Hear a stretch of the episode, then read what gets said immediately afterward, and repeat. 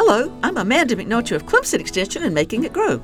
Until 2002, the United States government had a quota system on how many acres could be planted in peanuts. Since that program ended, South Carolina farmers have grown from 10,000 acres to over 80,000 acres today.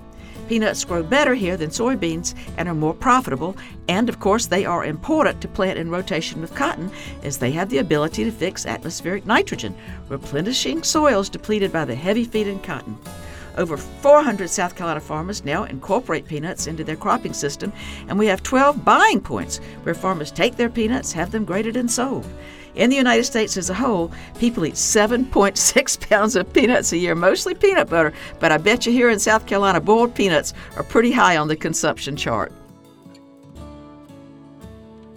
Funded by South Carolina Farm Bureau and Farm Bureau Insurance.